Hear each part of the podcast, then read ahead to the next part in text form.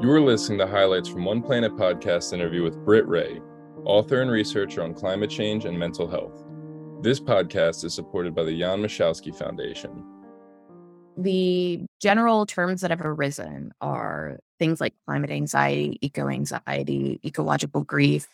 Eco anxiety has been defined by the American Psychological Association as the chronic fear of environmental doom. Climate would be a climate specific form and not just all environmental problems informed version of that kind of anxiety. But really, when we dig into it, there's a general consensus in the field that it's not just anxiety, it's a variety of co occurring emotions that are challenging that a person can feel when confronting the climate crisis. So, sadness, anger, powerlessness, helplessness, grief, sometimes guilt, those kinds of things, which can be just tough to deal with.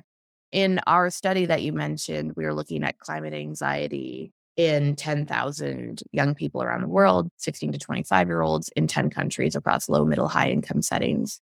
And 45% of the global respondents of these young people said that their climate anxiety is impairing their daily functioning. So, concentrating, eating, going to school, going to work, playing, having fun, that kind of thing. They had very negative thoughts. 75% of the people around the world said that the future is frightening. 56% said they feel humanity is doomed. And 39% said that they're hesitant to have their own kids. So, because of all that, we know that if we're talking in Nigeria, India, Philippines, Canada, and UK, US, Australia, Finland, and some other countries, we're looking across really diverse scenarios uh, in terms of the national income and what that means for their ability to adapt and respond to climate threats, and also their exposure already to climate hazards and disasters that are going on. So, for that global aggregate to be that high, it's pretty striking. And then when you really dig into the most affected and underserved countries on this issue. So those with lower level economies and more climate disasters, you see the distress shooting through the roof. More around 74% of the young people saying that it's impairing functioning, for instance. So it's a severe health equity issue, thinking about what it means to live with the psychological impacts of the climate crisis. And then also pointing out who's deserving, who needs the most attention and support at this time, rather than just kind of wasting all the attention and resources on, in this case, it would be young people in industrialized nations who are suffering as well, but not at the rates of lower income nations with more climate disasters. And of course, those in higher income settings uh, really outline the injustice of this are in the places that are making the climate crisis worse with their carbon intensive lifestyles. So I think we need to have that intersectional approach in any investigation of whether it's climate anxiety or if we're talking more generally about some type of climate distress that encompasses all these different emotions. And I think let's talk in a few years and see how we're measuring these things because these constructs are emerging. We have a climate anxiety scale, we have an eco anxiety scale, we have a climate worry scale, things that researchers have developed and are testing out in populations. But it's not yet clear which ones are going to end up being the most valid, psychometrically valid would be the jargon for that. And in terms of really accurately measuring what we're talking about and how much some of these constructs are overlapping and where they're different. It's a bit of a complicated and messy space. There's lots of new terms that are mm-hmm. emerging, and we'll have to see which ones end up being most useful and helpful so that we can better help people. The intense hyper individualism that many of us, particularly in industrialized Western nations, have been steeped in over our lives in recent history teaches us that we are not only not connected to one another and dependent on one another within our communities, but that we are not part of a greater web of life in the more than human world, which of course we are. And the dominance model that puts humans at the top of the pyramid rather than at some place in an interconnected web has been extremely damaging for fomenting our sense of continual progress, you know, d- dominion of nature, often dominion of other peoples who, according to socially constructed hierarchies, have been oppressed from historically marginal logics. And so all of this really goes against getting at the root of what caused this crisis, which relate back to colonialism and extraction from rampant industrialism, which has also, of course, been connected to in this hyper kind of consumerist neoliberal day that we experience in terms of our policies and why there's actually loneliness has emerged as a public health epidemic. And many people console that kind of space within themselves that hurts with material consumption rather than fostering deeper connections in it, which is healthier for overall physical and mental health. I mean, we've just been kind of floating around for a long time in a miasma of low meaning. I won't say meaninglessness, but not tapping into our full potential for meaning. And it's coming back to bite us in a variety of ways by keeping concealed often what the roots of the climate crisis are, how they connect to these bigger oppressive systems in which we're living. And then, you know, we need to see that in order to talk about it and shift it. But interconnection is key and being able to shift away from seeing nature just as a resource to take from, but really something to revere and respect and understand in a mutualistic way why it is sacred, why it is life giving, and obviously, Indigenous communities have been living in similar ways to this throughout time and immemorial, having sustainable, mutualistic relationships with nature compared to the dominant society. And there's a lot to be learned from that kind of partnership model based on interconnection rather than continuing on in this kind of what's the word that I'm looking for? Essentially, the way in which. Yes, again. And the ways in which we've continued to pollute the planet to ecological overshoot. We're at an alarming period of decline. We can't continue doing the same things in order to solve the crisis. We need to think boldly and apply different ways of being.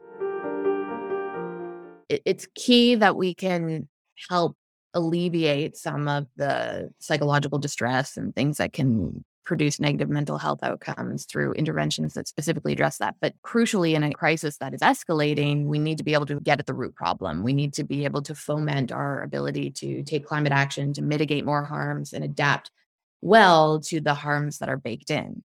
So that means that action taking, agency, self efficacy, these elements of who we are, which are not just in all of us. They need to be built and cultivated and supported is part of any mental health response package in the climate crisis that we can't just self soothe as the planet burns, so to speak. That's not really going to do anything to increase our ability to thrive and flourish in the long run. We need to pair the support and the emotional coping with the ability to help produce the change that we want to see in the world. So that's where the meaning and the purpose comes in and finding ways of taking action that are really authentic to each individual that will stick because it speaks to their passions and joys and what gives them satisfaction and what makes them feel really alive is a is an inquiry process that a person can go on and alongside what skills they might have to offer to find ways to connect rather than just assume this crisis is so big we can't do anything I don't know where to start. I don't want to be an activist who hits the street with a placard, for instance. It's not my style. That's fine. It doesn't need to be the action. There's so many creative ways in which we can approach this. And so, really breaking the problem down into smaller key items is really important. And that can be moved towards from a really powerful and rooted place when it comes to connecting with the distress. Like climate anxiety, for instance, there's a variety of studies that show us yes, ways in which it can impair functioning and it can reduce well being, but it can also be a practical form of anxiety that moves people towards more climate action and pro environmental change making. So, how can we harness this distress as a kind of super fuel for making change at the same time as we preserve well being?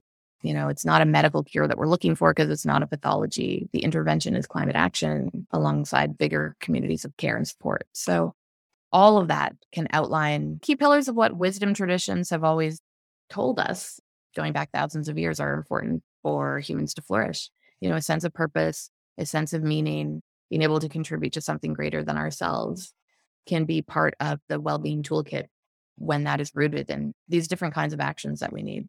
I've got a lot of hope in the last year. I mean, there's, of course, the Inflation Reduction Act, and there are people like Bertrand Piccard and what he and the Solar Impulse Foundation are doing, offering 1,400 independently assessed profitable solutions. And I'm encouraged by the young generations tackling climate issues head on with passion because we have the tools now to meet these challenges and transition from fossil fuels to green energy and achieve uh, carbon neutrality. And just seeing the ongoing increase in actionable solutions, you know, it does give me hope. These are the kind of things that I cling to. Of course, there's the IPCC reports which are always worrying. But I mean, we're seeing ways for cities to lead the way. And there's open source systems, such as what Audrey Tang, a Taiwanese Minister of Digital Affairs, does, offering citizens pathways to be active participants in the legislation and climate solutions. So these are things that give me hope. But what gives you hope?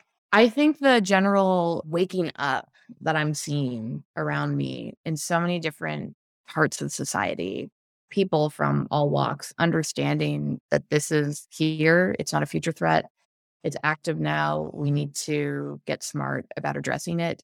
And there's a deep approach that, you know, we've just been through the great resignation, for instance, with COVID, where a lot of people are leaving their jobs.